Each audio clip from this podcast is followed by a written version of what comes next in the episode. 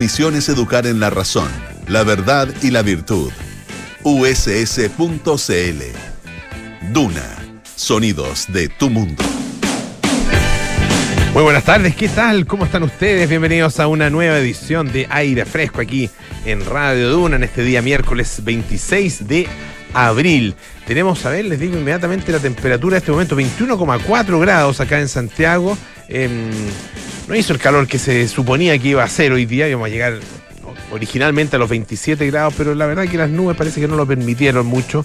Em, pero de todas maneras, agradables temperaturas a la espera de la lluvia en un par de días más acá en la capital y eso sin duda que es noticia, ¿ah? como están las cosas.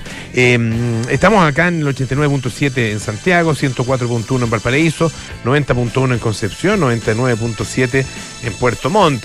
También estamos en el canal 665 de BTR. Nos pueden escuchar eh, en nuestra aplicación Radio Duna, también en duna.cl. Tenemos nuestras redes sociales, a Radio Duna en Instagram, también en Twitter. Ah, eh, pueden acompañarnos ahí em, y entregarnos también sus opiniones. Eh, además estamos en duna.cl con nuestros podcasts, lo mismo que en Apple Podcasts, Spotify y las principales plataformas de podcast. Hoy tenemos nuestra sección sin spoilers con eh, Paula Frederick y también vamos a conversar sobre un evento que se nos viene eh, en los próximos días, el día específicamente el 6 de mayo. Sábado 6 de mayo, em, hay que agendarlo, porque va a ser un día histórico. Uno dirá, bueno, ¿qué importa que coronen al rey de Inglaterra? ¿Qué le importa a uno? Pero de todas maneras son eh, días, son momentos que quedan eh, sin duda en, en la historia, ah, tal como fue la coronación de la reina Isabel. Ese caso tenía obviamente otras connotaciones. Ah, por bueno, lo que había pasado con su familia, qué sé yo, ella era, bastante joven, había muerto su padre también relativamente joven y sorpresivamente. Bueno, bueno, eh, eh, son circunstancias bien, bien distintas. Ahora es un rey eh, que ha estado esperando durante harto tiempo. Se acabó la espera, titulaba el, diario The Times de Londres, ¿ah? y ponía a un, un niño, un niño Carlos, eh, o un Carlos de niño eh, con una corona puesta ahí eh, a, modo de como de ilustración. se acabó la espera, efectivamente va a convertirse en rey Carlos III. Y vamos a conversar acerca de esto, porque hay un académico chileno que es especialista en la monarquía británica, él es doctor en historia medieval, académico de la Universidad San Sebastián, y acaba de sacar un libro hace muy poquito que se llama justamente Coronación la monarquía británica en una sola palabra. Estaremos con el profesor José Manuel Cerda en algunos minutos más acá en Aire Fresco. Bueno, y oye, una polémica, no sé si la, si la vieron, em, una polémica bien, bien ingrata, bien, bien desagradable para, muchas personas, innecesaria además, gratuita. Eh, no sé si lo, si, bueno, a lo mejor lo, ya, lo, ya lo vieron, y tiene que ver con em, un segmento de la franja electoral de em, la presidenta del PPD, Natalia Pergentili, que le está postulando al Consejo Constitucional ¿eh? como consejera acá en la región metropolitana. Em, y esta pieza audiovisual Ah, eh, muestra em, en, un momento aparece, ¿no es cierto? Em, Roja Pade, Rodrigo Roja Pade, ¿sí? Por un lado, y aparece Jaime Guzmán por el otro. ¿Ya? Y el, la locución dice lo siguiente: si no quieres tener una constitución hecha por alguno de estos pelados, este próximo 7 de mayo, vota por el 7. Ah, que es efectivamente el número de eh, esta candidata. Bueno, eh, sabemos, sabemos la historia, ¿ah? sabemos que son historias bastante distintas, eh, en, varios, en, bueno, en muchos aspectos. ¿Para qué vamos a hacer el parangón, ¿no es cierto? Son eh, imparangonables, no sé si existe esa palabra, ¿ah? pero es estamos hablando de personajes eh, con, eh, significación y con trascendencia completamente eh, distintas, sin, sin bueno, en mi caso ser un gran un defensor, digamos, de, ni de la figura ni de, la ni de la obra de Jaime Guzmán, eh, hay que reconocer la influencia que tuvo durante un periodo muy fundamental en nuestra historia, muy ingrato además en nuestra historia, muy doloroso. Ah, eh, y, bueno, em, después se convierte en senador. Ah, muere como senador, ah, siendo senador es asesinado de una manera cruel, cobarde el año 1991. Em, conocemos toda, toda esa historia. Y bueno, lo de, lo de Rojas Bade también es bastante más reciente. Ah, con elementos que son bastante más anecdóticos, pero que también, sin duda, eh, influyeron en, eh, eh, el proceso, la figura de Rojas Báez y, su engaño, su, esta especie de malversación de la confianza pública, digamos, traición a la confianza pública, eh, la verdad es que eh, sin duda que tuvo influencia también, eh, fue uno de los elementos, uno de los ingredientes en el resultado del, del plebiscito de septiembre pasado. pero, claro, son dos figuras que la verdad que no tienen mucho que ver. De hecho, Rojas Báez, su participación en el proceso constitucional, la fallida constitución ah, de la convención, probablemente fue bastante menor, estuvo poco tiempo, fue descubierto eh, y finalmente se vio obligado a renunciar. Eh, la influencia de Jaime Guzmán en la constitución del 80 fue muy trascendente. Ah, se le considera una especie de padre ideológico de, esa constitución. Pero el punto no está en los personajes, eh, sino que en finalmente la degradación, del eh, mensaje político y de la comunicación política. Em, uno, quisiera, y creo que es eh, justo, ah, y tenemos el derecho a exigirle a nuestros representantes o a quienes postulan para hacerlo, para ser nuestros representantes, ah, un poquito más de nivel. Un poquito más de nivel, un poquito más de seriedad eh, puede, haber humor, pero no puede haber humor ofensivo, no puede haber humor eh, denostativo de la, de la, figura de las personas. Eh, hay ciertas cosas, sobre todo, sobre todo por el, por, no, más allá de la figura, por el final, ah, por, el, por el, asesinato ah, del que fue víctima Jaime Guzmán, creo que hay ciertas cosas con las que no se debe jugar, tal como, tal como el propio presidente cuando era diputado, ustedes recordarán esa escena, ¿no es cierto?, donde se saca una fotografía con una polera en la que aparece la cara de Jaime Guzmán eh, con eh, un balazo, ¿no es cierto?, en la frente, eh, y él saca sonriente esa fotografía, hecho por el cual después ofreció disculpas ¿ah? y sentidas disculpas eh, lo que aparentemente son sinceras disculpas, eh, no que uno va a ponerlo en duda, digamos. Eh, bueno, eso, hay ciertas cosas con las que no se, no se juega, ciertas cosas con las que no se debe frivolizar. el video fue, fue, bajado en todo caso, ah, ya no está siendo utilizado, pero por parte de la, de la UDI se envió una carta, una carta muy, muy con, conceptos muy eh, de, mucha eh, indignación, de mucha eh, tristeza, dice. Em, em, incluso ellos plantean en esta carta que tenían una, impresión bastante grata del rol que ella ha ejercido como presidenta del PPD, ah, em, pero finalmente la verdad es que se les cae, se les cae el personaje y dicen que es una manera desesperada de intentar eh, lograr eh, votos ante lo que ellos consideran que va a ser una derrota en las próximas elecciones del 7 de mayo. Eh, dice, decidió apelar la misma estrategia que por años ha utilizado sin éxito la, la, extrema izquierda de nuestro país, en especial al Partido Comunista, que ante la falta de argumentos de peso recurre al insulto, a la cancelación y a las ofensas. Ah, no ha habido pronunciamiento hasta ahora que yo haya visto pronunciamiento de Natalia Peritentila, presidenta del PPD y candidata. Ah, em, es muy posible que ese pronunciamiento en algún minuto exista, pero como decía, uno esperaría un poco más de nivel ah, de nuestras eh, figuras políticas, de nuestros representantes o quienes postulan para hacerlo. A propósito de política, esto vamos a dar un, a pegarnos un salto bien lejos hasta Tailandia. Fíjense que em, Tailandia es, bueno, dentro de eh, los países de la zona ah, del sudeste asiático, uno de los más liberales ah, desde el punto de vista de su, de su moral sexual. Ah. eh, y de las costumbres y qué sé yo, pero sigue siendo bastante conservador y un país eh, de mayoría budista. Por lo tanto, hay ciertas cosas relacionadas con, estos temas de los cuales o no se habla o se habla poco, ah, porque es, es, eh, es tema, no, no es tabú, digamos, pero, pero son temas que, se tratan con, con cierta reserva, con cierto pudor.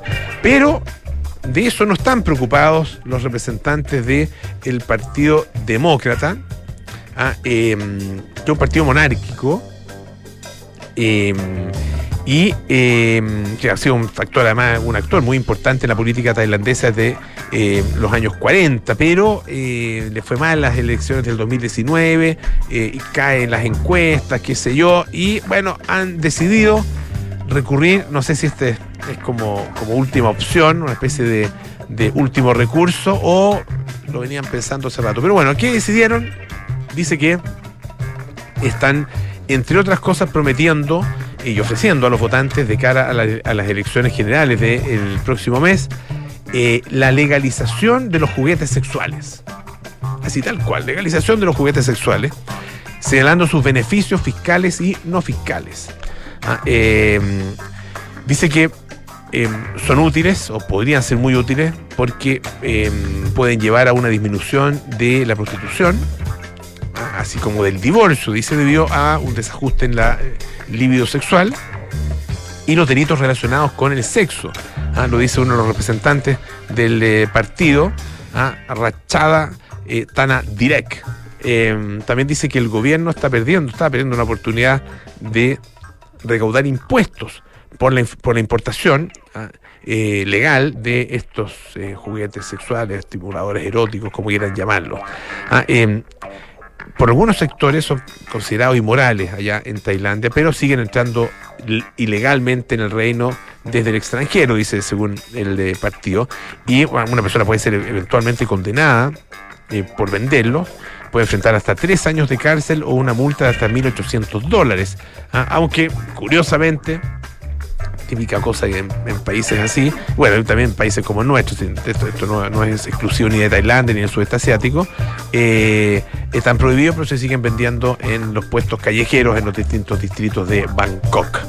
Eh, dice este representante del partido que no existe un control de calidad sobre los juguetes importados. Ah, eh, algunos sufren averías, ¿no es cierto? Pueden producir cortocircuitos. Ah, así que esto genera problemas de seguridad. Eh, la idea es que sean legalizados solamente para eh, personas mayores de 18 años. Ah, vamos a ver si ah, con esta con esta eh, este ofertón podrían efectivamente llegar a, a ganar algo en estas elecciones. Este partido en todo caso se vio envuelto, dice, en un escándalo el año pasado, ¿ah? cuando 14 mujeres presentaron formalmente denuncias contra su antiguo líder adjunto, el señor Prin Panichkadi, Panichatki algo así. No sé cómo se dice, me van a perdonar. Ah, eh, en todo caso, el señor Panichpakdi, así es, Panichpakdi, niega las acusaciones que están en todo caso investigándose en los tribunales. Em, y una última, una última cosa que em, hubo una especie de escándalo en, eh, en el Reino Unido, pero no llegó a mayores porque, bueno, finalmente el tema se aclaró. Pero fíjense que em, se produjo una, especie de, una preocupación, una especie de pánico entre eh, las personas que eh, son, por un lado, vegetarianas o veganas, ah, eh, y al mismo tiempo amantes de los productos de la cadena McDonald's.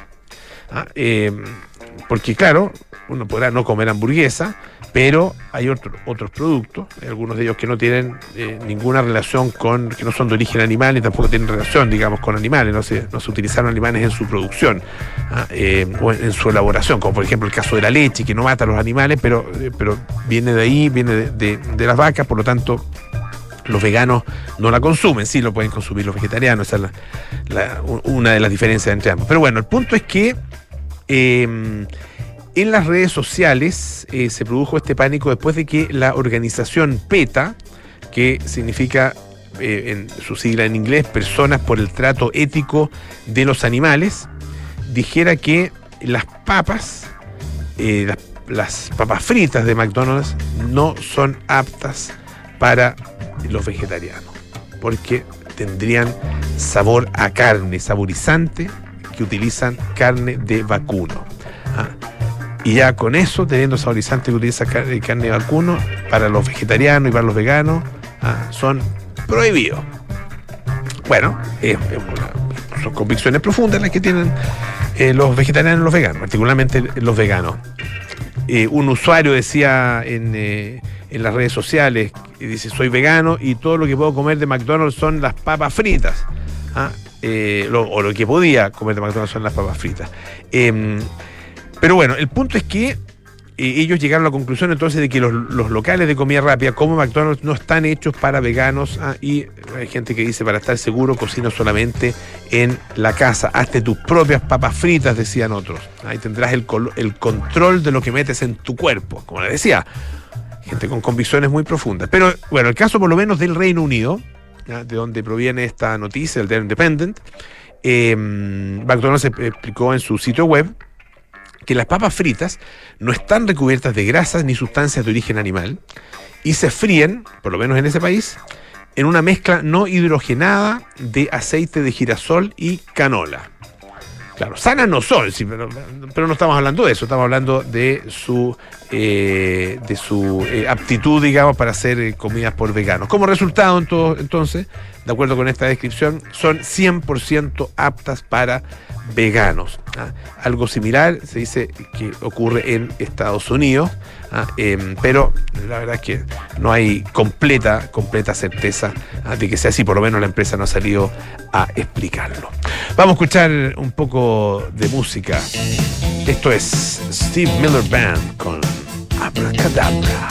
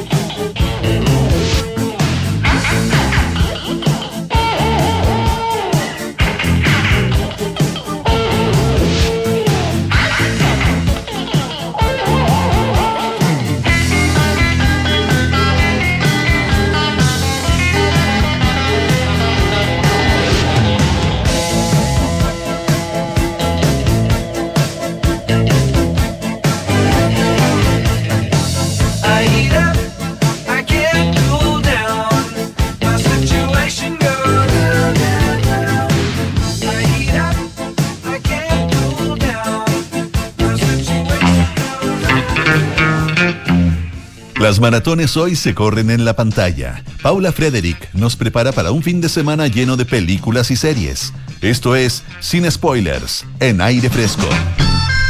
Sin spoilers todos los días, miércoles, aquí con Paula Frederick de cuerpo presente.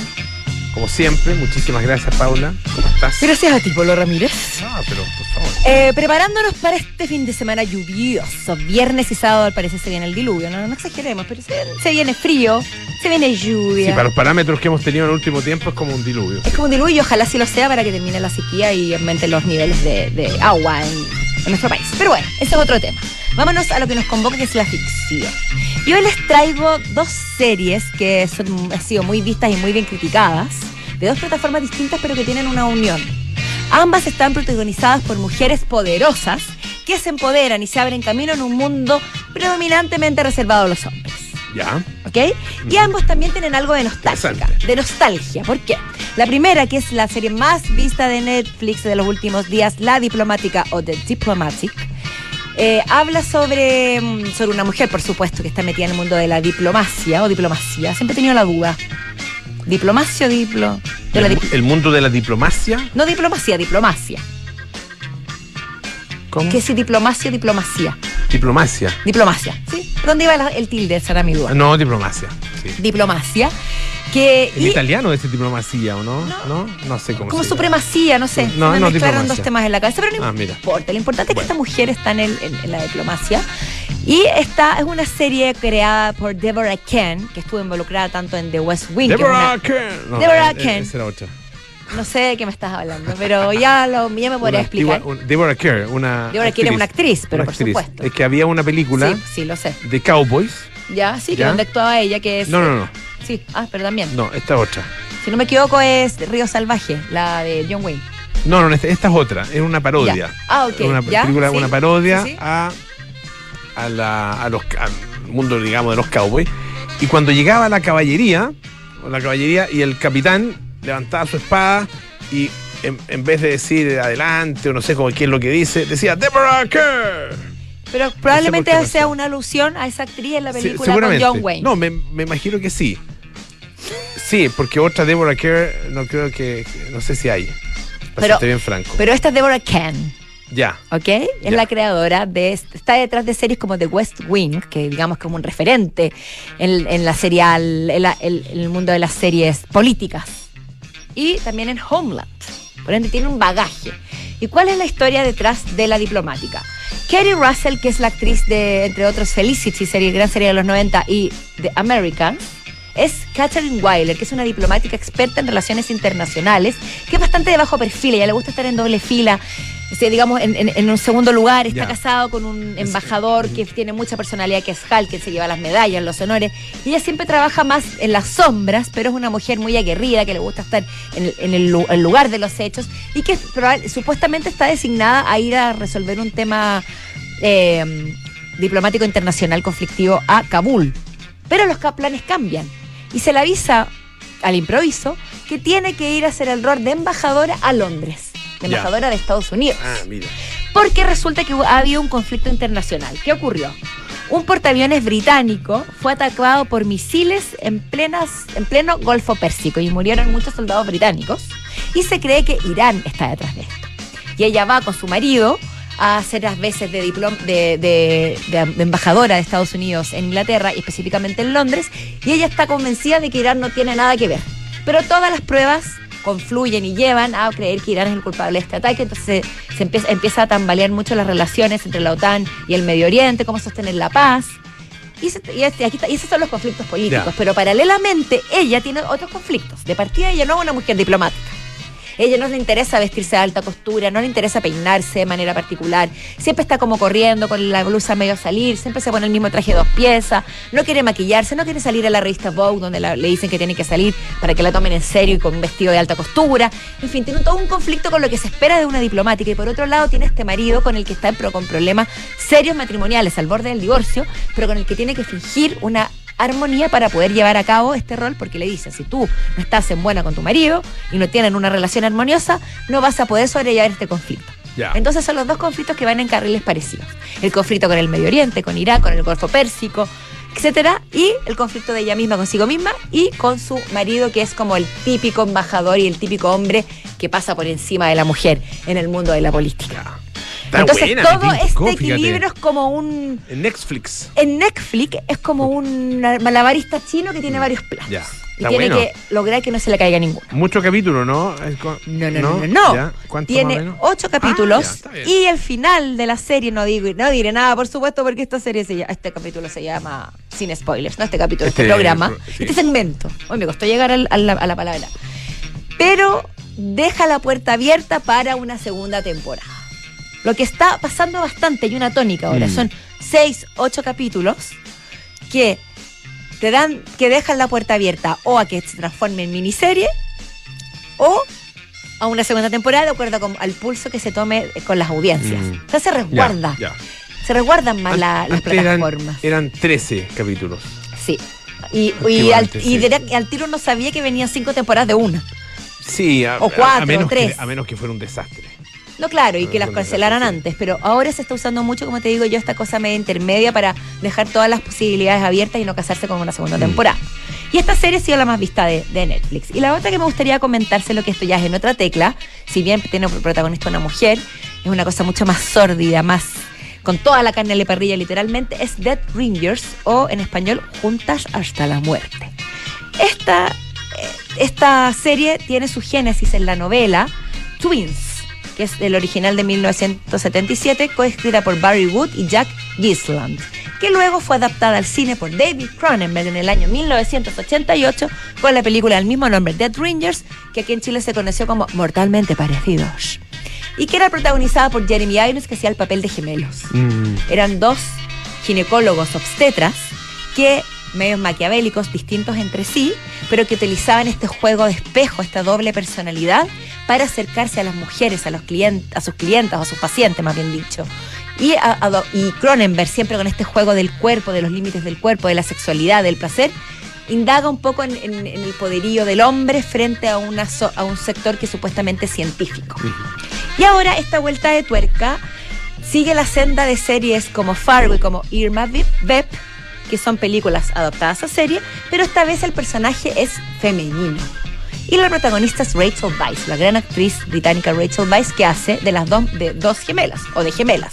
Una desenvuelta, pelo suelto, eh, deslenguada, que vive la vida al máximo, y la otra siempre con un moño, siempre más, más compuesta, más reservada, y que, pero que entre ambas están tan simbióticas y tan patológicamente unidas que no se sabe a veces, aunque sí se notan las diferencias de sus personalidades, quién está haciendo qué o que comienzan a, a suplirse a la otra. Al final viven la misma vida. ¿Y qué, tema interesante toca? Replantea el, conf- el conflicto que se dice en el primer en el libro y que luego se profundiza en la película, y ya no es el, el dilema ético del hombre en una consulta ginecológica, sino que son los dilemas éticos y morales originales desde una perspectiva feminista y los límites de la ciencia. ¿Por qué? Porque estas mujeres son especialistas en infertilidad. Y una de las gemelas, esto lo muestran en el primer capítulo, quiere ser madre, la otra no. Pero ella, esta ayuda a su hermana a tener hijos y no lo logra. Y tiene abortos y no logra eh, tener fertilizaciones in vitro exitosas. Entonces empiezan a manipular la realidad y a manipular también su propio poder como mujeres que conciben vida, que juegan con los límites de la ciencia. En un mundo, por supuesto, donde la mujer sigue siendo, a pesar de los avances y de las luchas, menospreciada o encasillada en ciertos roles. Ah, es que tú eres mujer, entonces si eres mujer ginecóloga y quieres ser mamá, te vas a dejar llevar por el sentimentalismo, por la emoción, por la empatía y no vas a tener cabeza fría para tomar decisiones. O que, cómo vas a tus propias frustraciones de mujer, las vas a, eh, a proyectar en el paciente o en la paciente, etcétera. Todas esas problemáticas que antes no existían, ahora se, se llevan a cabo de manera magistral por una actuación extraordinaria de Rachel Weisz, que probablemente, y te lo puedo afirmar, va a estar, va a ser la cabecilla en la- en las nominaciones, los próximos premios que de, la televisión, es decir, Golden Globes y Emmy, sobre todo, porque se manda un, un papelazo. Oye, suenan bien ambas, ¿ah? Esta serie está Ambas en sí, Amazon sí, Prime. Amazon Prime. Sí, también Excelente. está creada por una mujer. Ambas series están creadas por mujeres. Buenísimo. Lo que por supuesto no es casualidad. Oye, a propósito de mujeres, ¿viste que a Meryl. Streep le, Sí. le dieron el premio Princesa de Asturias? Así es. Que es muy importante ese premio. Es muy importante y bien merecido se lo tenemos. Sí, pues. Sí, estuve viendo ahí que hicieron harto, hartos homenajes y recuentos de, la, de las mejores películas y... Bueno, Meryl Streep también ha estado en el mundo de la serialidad. La ha- pues. también ha hecho ese paso, por ejemplo, tiene un gran rol en la serie Big Little Lies, que Mm. está en HBO, que es la creada por Reese Witherspoon. ¿Cuál papel de Meryl Streep que recuerdas así como con más, como más potente? Debería decirte Kramer vs. Kramer o Sophie's Choice, Mm. pero mi corazoncillo de jovencilla de los 90 debe decir Miranda Presley. Ah, El diablo se se está- Ah, mira. Ya, no, Te a podría mí- decir tú a sin mí- fin de, de- de papeles, Memorias de África, La Fuerza del con- Cariño. Con, No, no La Fuerza del Cariño, otra una que actúa con Robert De Niro. Eh, bueno, millones, pero se me viene esa a la cabeza. está bueno, como se en el Clint Eastwood, eh, Los Puentes Madison. También tremendo actor. Tremenda, Ah, tremendo papel. actuación. No, pero en eh, la decisión de Sofía. Para Sophie's yo- Choice. Ver, Qué, eh, es Qué una- brutal es esa brutal, película. es brutal, brutal. Sí, sí, dolorosa. Esas películas que. Yo no he sido capaz de verla de nuevo. La vi hace un millón de años y no he sido capaz nunca de verla de nuevo. Que son películas para ver una vez y eso no quiere decir Sí. que no sean películas que no nos marquen para toda la vida. Sí, pues. Bueno, me Lo- gustó. los personajes gustó. femeninos tienen una potencia imperecedera, Sí, generalmente. es verdad. Así que mereció felicitaciones a Meryl Streep desde acá, humildemente, desde Sin Spoilers. Un de sueño de algún día poder compartir con ella. eh. Un sueño que quiero lanzar Com- al viento y no quiero dar por perdido. Aunque sea compartir espacio. Espacio-tiempo. Mm. No, no digo físico ni, ni siquiera una conversación. Simplemente estar ahí, donde ella esté. Con eso me voy por paga. Si eso sucede, ustedes serán los primeros en enterarse aquí en Sin Spoilers. Paola Frederick todos los días miércoles aquí en aire fresco con Sin Spoilers. Muchísimas gracias, Paola. Gracias por Que descanses. Oye, eh, varias cosas importantes. La Universidad San Sebastián anuncia su nueva alianza científico-académica con el Centro de Estudios Científicos SEX, potenciando un polo de desarrollo científico en el sur del país. Universidad San Sebastián, vocación por la excelencia. ¿Estás pensando en comprar o invertir en una propiedad? Entonces te tenemos un gran dato. Vuelve Oportunidades Inmobiliarias LT, ahora con proyectos de entrega inmediata y ofertas únicas para invertir.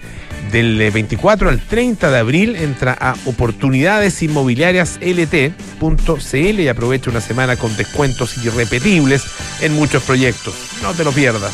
Hacemos una pausa y volvemos con más aire fresco. Esto es Radio Duna. A ver, ¿qué le vamos a poner? Ya sé, seguridad. Seis airbags. Cambios dinámicos al volante para una mayor performance. mm, un diseño único, moderno y confortable espacio interior. Ah, un sistema de audio de alta fidelidad y pantalla multimedia con Android Auto y Apple CarPlay. Además de un potente motor turbo de 150 HP. Listo. Mi mejor obra.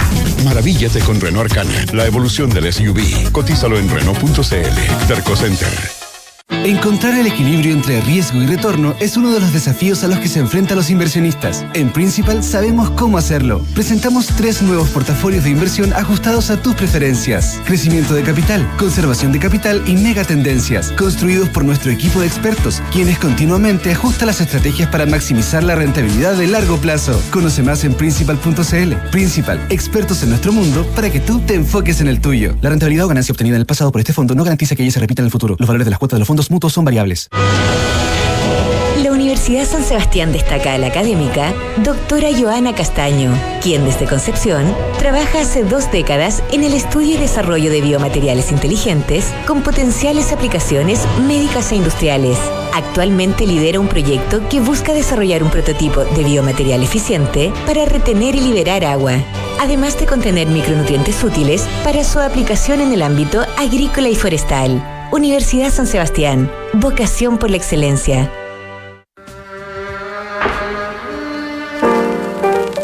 Joy Division se grabó a fuego en la historia de la música popular con su primer disco que dejaba de lado la tendencia punk y entregaba un producto oscuro y visceral que marcaría los siguientes años. El destino trágico de la banda la dejaría congelada en el tiempo y daría paso a un nuevo proyecto llamado New Order. Esta es la historia que te contaremos hoy desde las 8 y media en un nuevo capítulo de Sintonía Crónica Debut en Duna 89.7. Aló, amor. Oye, por aquí ya pasé a buscar a los niños y vamos camino al fútbol. ¿Tú qué tal? Ya, bacán. Yo estoy llegando a la casa que seguro deben estar por llegar de Berisur. Buenísimo. Según lo que conversé con ellos, debería quedar todo instalado y funcionando hoy mismo. Si me dijo tu papá que fue Protege lo que más quieres. Calcula online en verisur.cl o llama al 600-385-0003. Activa Verisur. Activa tu tranquilidad. Hola, soy Gloria Hood y soy candidata a consejera constitucional por la región metropolitana porque me importa la tranquilidad de las familias. Nosotros y nuestros hijos no solo merecemos vivir tranquilos, también debemos asegurar una educación que abra oportunidades para desplegar los proyectos de vida con que cada uno sueña. Este 7 de mayo vota Gloria Hood E25 para consejera en la región metropolitana. Enfrentar el cambio climático es tarea de todos. Duna, por un futuro más sostenible. A nivel internacional, el sector de la construcción genera cerca de un 30% del total de emisiones de gases de efecto invernadero. Es por esta razón que en los últimos años se han realizado diversos esfuerzos en la industria para realizar esta actividad de manera más sostenible. Acciona, por ejemplo, utilizará cerca de 7.000 toneladas de acero circular de bajas emisiones en la ampliación del aeropuerto de Palma de Mallorca, en España. Este acero será producido en horno de arco eléctrico alimentado exclusivamente con energía renovable, con lo cual las emisiones asociadas a su producción se reducirán en más de un 40%. Como resultado del uso de este tipo de acero, Acciona evitará la generación de unas 1.900 toneladas de CO2 al medio ambiente, en línea con su objetivo de aportar soluciones constructivas más sostenibles en la ejecución de sus proyectos. Acciona, expertos en el desarrollo de infraestructuras para descarbonizar el planeta. Estás en aire fresco con Polo Ramírez. Ya estamos de vuelta aquí en Aire Fresco. Esto es Radio Duna. Principal presenta tres nuevos portafolios de inversión. Crecimiento de capital, conservación de capital y megatendencias. Excelentes alternativas con acceso al mercado local y global, maximizando la rentabilidad de largo plazo. Conoce más en principal.cl. Y abril llega acompañado de descuentos. Aprovecha los días cero kilómetros de Derco Center y lleva tu Renault Arcana con un increíble descuento.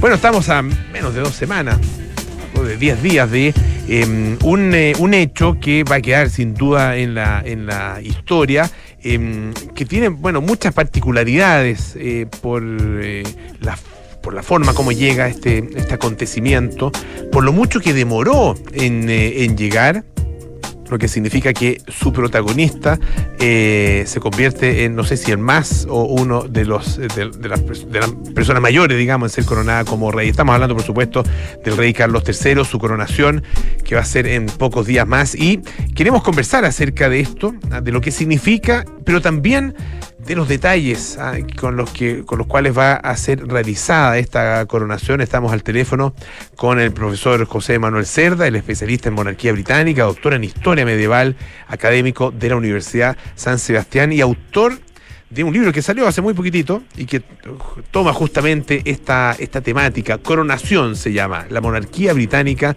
en una sola palabra. José Manuel, muchas gracias por estar con nosotros. Muy buenas tardes. Muy buenas tardes, Polo. Un encanto estar con ustedes. Muchas gracias por la invitación y un saludo a nuestros auditores.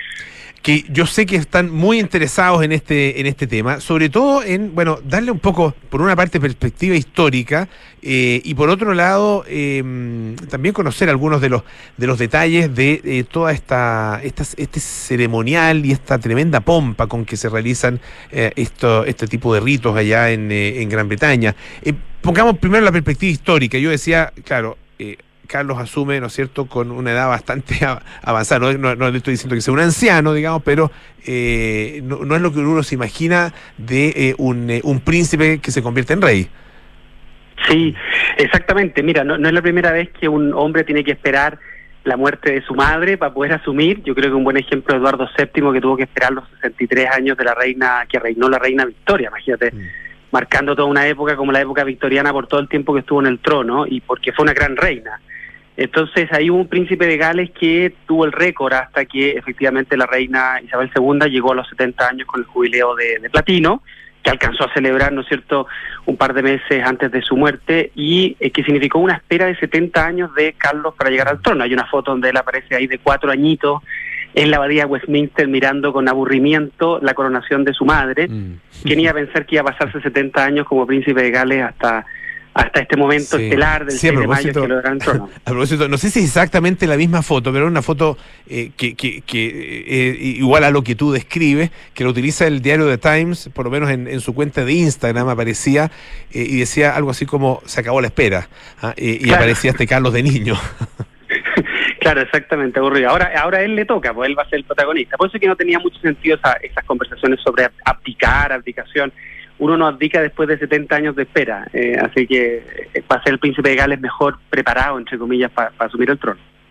Ahora, eh, ¿cómo podemos hacer una, una mm, comparación entre la coronación de la reina Isabel y la de Carlos? Ah, eh, ¿en qué, qué aspectos tienen eh, similares y en qué cosas eh, fundamentales se diferencian? Bueno, Polo, son dos mundos distintos, ¿no es cierto? Imagínate que el año 53 el hombre no había llegado a la luna, eh, nosotros estábamos recién partiendo la Guerra Fría, o sea, basta ver el contexto histórico, las televisiones estaban empezando a aparecer, de hecho la coronación del 53 provocó una compra importante de televisiones, estaba recién acabada la Segunda Guerra Mundial, o sea, realmente estamos frente a otro mundo completamente distinto al nuestro. Yo creo que pocos de nosotros podríamos realmente viajar a esa época y poder sobrevivir. Eh, ahora estamos en pleno 2023, redes sociales, la prensa encima, todo lo que pasó con, con Diana, eh, los escándalos, en fin, la serie de Crown, ¿no es cierto? O sea, es, es realmente otro momento. Pero ¿sabes lo que se mantiene? Y eso es lo fascinante, es el rito de coronación. El rito de coronación se mantiene, o sea, el rito de coronación no se toca, es un tesoro nacional y fundamentalmente esa parte como más litúrgica, ¿no es cierto?, de consagración del monarca, que en el fondo la, coronación es eso, ¿no es cierto?, es como el monarca es consagrado, eh, no van a haber cambios muy, muy sustanciales respecto a la coronación del 53, pero en todo el resto de las cosas sí, va a ser una coronación un poquito más austera, hay menos invitados, hay cosas que se, se van a modernizar, todo el proceso de homenaje que le hacían los nobles, ¿no es cierto?, que era muy largo, se va a cortar, las vestimentas no vamos a ver, eh, grandes vestimentas muy muy pomposas, excepto los grandes protagonistas que van a ser coronados, ¿no es cierto? Entonces hay una serie de elementos, yo diría, de austeridad, creo que es la palabra pa- para usar, de sencillez, de, de, en el fondo, preservando la pompa y la tradición antigua, preservando el rito, que, que los británicos no quieren que se toque un, un milímetro, pero pudiendo modificar todos aquellos aspectos como el uso de carros, de procesiones, de cortejos que encarecen la ceremonia y que en el fondo ya no ha lugar en, un mundo, digamos, que ha cambiado mucho y en una Inglaterra que está sufriendo los costos elevados de la vida y la inflación. Entonces yo creo que es, son, son dos coronaciones que en el rito son lo mismo, pero, pero en todo el resto eh, van a marcar una impronta distinta.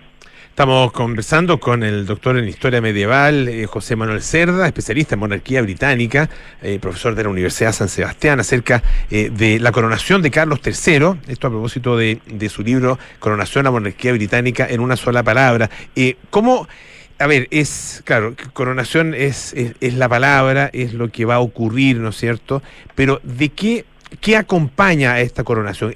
¿Qué es ¿Qué, es ser rey ah, en el caso de, de, eh, Carlos III? Bueno, y que era, que, que era ser reina, ¿no es cierto? En el caso de, de Isabel II. ¿Qué, ¿Qué elementos conlleva? Bueno, eh, ser rey en el Reino Unido significa ser cabeza de Estado, ¿no es cierto? Y esto es importante explicarlo porque en Chile esa diferencia no existe, ¿no es cierto? Nosotros la- tenemos la misma cabeza de Estado que la cabeza de gobierno, ¿no es cierto? El presidente Boric es cabeza de Estado y cabeza de gobierno, no tenemos esa separación. Entendemos lo que es el Estado y entendemos lo que es el gobierno, pero en este caso se suman en la misma autoridad. En cambio, en el Reino Unido, Polo, eh, es muy interesante porque como en muchos otros países con sistema monárquico, pasa también en Australia y en Canadá, ¿no es cierto? Tú tienes una cabeza de Estado, el jefe supremo, que es el que, ¿no es cierto?, plantea las políticas a largo plazo, esas visiones de Estado, los grandes tratados, ¿no es cierto? Dios no lo quiera, pero las declaraciones de guerra, o sea, las grandes políticas. Y luego la cabeza de gobierno, que es, como tú sabes, el primer ministro elegido democráticamente con una democracia más indirecta, como parlamentaria, como en el Reino Unido, y que se dedica a tomar las decisiones del día a día, ¿no es cierto?, en un ambiente mucho más partidista, tensionado, ¿no es cierto?, y todo eso. Entonces, eh, ¿qué significa ser rey en el Reino Unido? Significa fundamentalmente eso, ¿no es cierto?, Eh, procurar, ¿no es cierto?, eh, cumplir con la constitución no escrita del Reino Unido, cumplir con los dictámenes del Parlamento, es una monarquía parlamentaria, y fundamentalmente cumplir el rol de un jefe de Estado, es decir, una, una persona que mira hacia adelante muchos años y por supuesto muchos años hacia atrás, ¿no es cierto? Que tomas decisiones con el peso de la historia, con el peso de las tradiciones y, esa sabiduría política acumulada de una reina, imagínate en su momento, que por la, por la que pasaron prácticamente 11 o 12 primeros ministros. Entonces, esa es un poco la diferencia que hay que hacer y ese es el rol que asume el monarca en, en pleno siglo XXI. Claro, y hay eh, muchos elementos que, eh, que eh, al ser parte de la tradición y al eh, elevarse, digamos, a la categoría de rito, eh, son también signo de la signo de permanencia ah, eh, sí, sí, y, y- y son del- de- en algún sentido inmunes al cambio, ¿no es cierto? En, es- en esa materia eh, que, eh, que implica eh, para, para una monarquía, digamos, el cambio de soberano, ah, eh, la muerte de una soberana, el, el- comienzo de eh, la del de- aquí no es gobierno, ¿no es cierto? De tampoco es administración, de, de- de la no sé, eh, de, la época, ¿no es cierto? Del tiempo de un soberano nuevo. Aquí, ¿qué, im- qué implicancias tiene? Sí, mira, hay, hay un dato súper interesante, Polo, y es que eh, la monarquía británica es la única que tiene rito de coronación vigente, ¿no es cierto? O sea, antes otros reyes de otras monarquías, incluso España, Noruega, Dinamarca, se coronaban en ritos bastante pomposos y eso se, se votó, digamos, no, no, lo, no lo continuaron.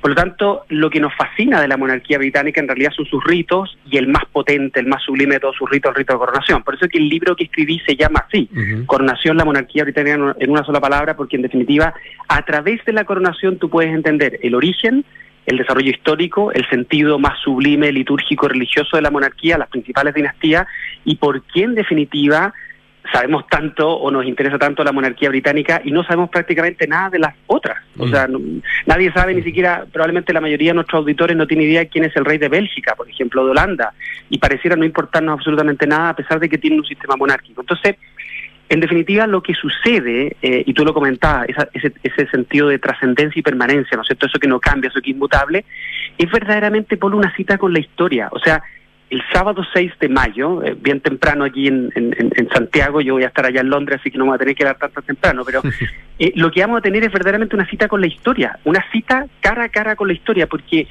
si tú te fijas, el rito de coronación no es un legado histórico, no es algo, no es una consecuencia de la historia, es historia. O sea, lo que vamos a ver es un rito que se utilizó para coronar a más de 40 reyes de Inglaterra en la abadía de Westminster desde la época de los anglosajones y que está casi intacto. Fíjate tú que el rito de coronación incluso sobrevivió la reforma protestante. Por eso que con mucha, eh, digamos, veracidad hay muchos autores que plantean que el rito de coronación es un rito católico, paradójicamente para coronar al- a la cabeza de la iglesia anglicana, pero es un rito que pasó, ¿no es cierto?, a pesar de todos los cambios que se produjeron en Inglaterra desde el punto de vista histórico, cultural y sobre todo religioso en el siglo XVI y XVII, el rito de coronación es tan querido por los británicos, está, está tan en la esencia de su identidad que quedó prácticamente intacto. Entonces, esos, esos elementos de, de trascendencia, de lo sublime, de lo misterioso, de lo que no podemos ver ni tocar, ¿no es cierto? La delegación divina del poder es precisamente lo que encarna esta ceremonia de coronación y, y eso es lo que implica para el monarca en cuanto a su consagración. Pero ojo, Carlos III fue rey en el minuto, en el instante que falleció Isabel II. O sea, él, con todas sus funciones, con todos sus derechos. Lo que viene a hacer la coronación en el fondo es hacer visible, a través de la entrega de estos objetos, el cetro, la vara, la corona, la autoridad y el poder que Dios le delega al monarca. Y por eso que es fundamentalmente una liturgia, ¿no es un acto religioso. Ahora, eh, en, en ese mismo sentido, eh, hay, eh, por lo mismo, si- signos eh, que al ejecutarse, y ritos que al ejecutarse se convierten, de- se- se- son transformadores de realidad, ¿no es cierto? Esa es la, ese- esa es la, Claro. la convicción, la creencia. Eh, ¿Cuáles son en este caso esos ritos? Y entiendo que hay uno que tiene lugar de manera eh, completamente reservada y oculta. Sí. Ah, eh, algo Sí. que no vamos a ver ni, y, ni- y no van a ver las personas que estén en la abadía y tampoco vamos a verlo a través de la televisión. Tal cual, Polo, mira, ese, esa es la magia que fascina a la gente. Por eso que la gente está viendo la serie de Crown y Downton Abbey y todas estas cosas, porque al final uno, el- el- nosotros en el siglo XXI queremos verlo todo, ¿no es cierto? Queremos controlarlo todo, queremos estar siempre al tanto de todo, queremos estar completamente informados, si no nos sentimos afuera, somos como como muy inmediatistas, nos gusta además tocarlo todo, cuando alguien te muestra algo uno va y lo toca, digamos, no, no basta con verlo. Entonces hay algo como fascinante, si tú lo piensas, en ese misterio de aquello que está reservado, ¿me entiendes? Aquello que es que no lo puede ver el ojo humano porque es demasiado sagrado. Y ese momento sagrado es, la, es como la segunda o tercera etapa del rito de coronación, que es la unción, ¿no es cierto?, donde el monarca es consagrado con un óleo, con un aceite especial, que ha sido también a su vez consagrado, se le hace el signo de la cruz por el arzobispo de Canterbury en, distintas partes del cuerpo, y, no lo podemos ver, Polo, porque es un momento tan sublime, ¿no es cierto?, misterioso, donde el monarca se despoja de su ropa, no, no es que quede desnudo, pero queda vestido de una manera muy sencilla, se saca todas sus joyas, todos los símbolos que lo distinguen de nosotros, ¿se entiende? O sea, todos los símbolos que lo hacen rey ante las personas, ante los seres humanos, porque el monarca ante Dios es un mortal más, no, no tiene más poder que nosotros dos que estamos conversando acá. Entonces, hay un simbolismo muy bonito, ¿no es cierto? El monarca se saca todo, vamos a ver nosotros, incluso en, cámara se va a ver un poco cómo lo empiezan a desvestir, pero luego no se va a ver la siguiente escena donde bajo un toldo el arzobispo eh, practica esta unción que se hace desde la época medieval prácticamente. Entonces, este es el momento, yo diría, más misterioso y que hace que la coronación sea realmente un evento único, ¿no es cierto? Eh, un evento que, ¿no es cierto?, que incluso va más allá de nuestro sentido, de una parte que no la va a poder ver nadie, a pesar de que billones de personas, porque van a ser billones de personas las que van a ver por lo menos parte de la coronación, van a poder ver todo el resto de la transmisión que va a hacer la BBC. Entonces, esa parte es muy, muy sagrada y muy importante y muy distintiva del rito de coronación en el Reino Unido. Eh, José Manuel, estamos conversando con José Manuel Cerda, que es eh, especialista en monarquía británica, doctor en historia medieval, académico de la Universidad San Sebastián. Eh, en, el, en, en tu libro, ¿qué, ¿qué papel juega? No sé si, si juega efectivamente algún papel el resto de la familia eh, y qué se puede esperar justamente del resto de la familia en esta, mm, en esta ceremonia. ¿Tienen eh, algún tipo de participación? Eh, ¿Qué pasa con, eh, por ejemplo, el, el- el príncipe Guillermo, ¿no es cierto?, que es el que queda en- ahí en, en- en primera línea ah, de la sucesión. Sí, mira, en el libro, por lo que yo hago, la- la- la- es un libro escrito para todo público, es un libro breve, eh, se puede leer, digamos, en un fin de semana, no, no está pensado, digamos, de una manera muy densa, viene con imágenes, no, ne- no tiene notas al pie de página, y el punto es que el primer capítulo yo hablo un poco del origen y desarrollo histórico de la monarquía en el Reino Unido, o sea, hablo principalmente de, las- de las principales dinastías. Y en la segunda parte del libro yo me refiero a las fases del rito de coronación. ¿no es cierto? Lo que acabamos de hablar, que eso. ¿Qué lugar le doy, obviamente, ¿no es cierto?, a Harry, a William, a- al resto de la familia real de los Windsor que hemos podido ver, por ejemplo, otra vez, quienes están siguiendo la serie de Crown? Bueno, el lugar que tú le darías en un libro muy breve a personajes que representan a la monarquía solamente en el siglo XX-XXI. O sea, las personas, digamos, que tomen mi libro pensando que voy a dedicarle 50 páginas, ¿no es cierto?, a Diana, o que voy o, a referirme claro, al- o a Megan. no, Claro, no, no, no. De hecho, de hecho, de hecho, Megan está mencionada una vez, una sola vez en el libro.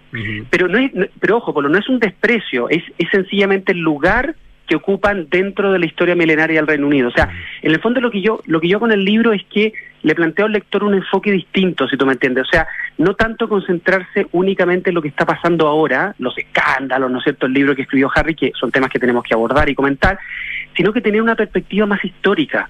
Eh, en el fondo entender que ha- han habido otras épocas donde también han existido escándalos, donde han habido chascarros las coronaciones. Entonces, esa perspectiva histórica te da un sentido como de paz, te da un sentido de comprensión. O sea, uno entiende lo que está pasando hoy día, pero lo entiende tan profundamente porque conoce la historia, conoce el peso de la historia en las decisiones que se toman, en estos ritos que se preservan. Entonces, no es, no es un show, ¿me entiendes? Este, La coronación y los ritos no es un show, sino que tienen un profundo sentido tradicional que se ha conservado en el tiempo. Entonces, el lugar que ocupan, y, y de hecho hay un párrafo en el libro que yo no sé si me voy a meter en problemas, pero que yo describo un poco todo lo que pasa con Diana. Y digo, bueno, sí, pero hay reyes que han sido decapitados, hay reyes que han sido exiliados, durante 11 años se acabó la monarquía en Inglaterra en la época de Oliver Cromwell, o sea, lo que digo en el fondo lo de Diana es trágico, es una tragedia griega, sí, pero démosles el peso que tiene dentro de una historia que es milenaria, con grandes dinastías, grandes guerras, reyes que perdieron la vida en el campo de batalla, o sea, han habido, eh, eh, eh, digamos, instancias mucho más trágicas donde efectivamente la monarquía ha estado en peligro, o sea,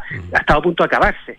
Entonces, esa es un poco la perspectiva que le doy. Y, y- y en cuanto a la ceremonia, William y Harry no, no van a tener mucho protagonismo. El protagonismo va a estar casi absolutamente centrado en Carlos y un poco en Camila, que debiese ser, según la tradición, no sé si se la van a saltar, coronada al final de la ceremonia en una ceremonia muy cortita, muy sencilla y muy austera. Ellos son los dos grandes protagonistas, junto con el deán, ¿no es cierto?, de la abadía Westminster, que es como el dueño de casa, y el arzobispo de Canterbury, que obviamente le va a tocar, ¿no es cierto?, a diferencia de sus antecesores, poder consagrar al, al rey de Inglaterra.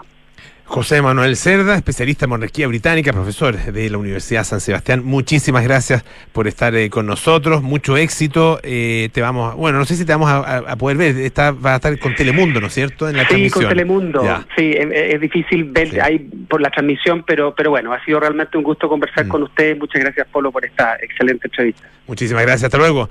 Bueno, ya, no, ya nos vamos, viene cartas notables eh, con Bárbara Espejo, nada personal, con Matías del Río, Josefina Ríos, Terapia Chilensis, con María José Ollea, Arturo Fontaine y Pablo Ortúzar, y Sintonía Crónica Debut con Bárbara Espejo y Francisco Aravena. Nosotros nos juntamos mañana a las 6 de la tarde para más aire fresco. Chao, chao.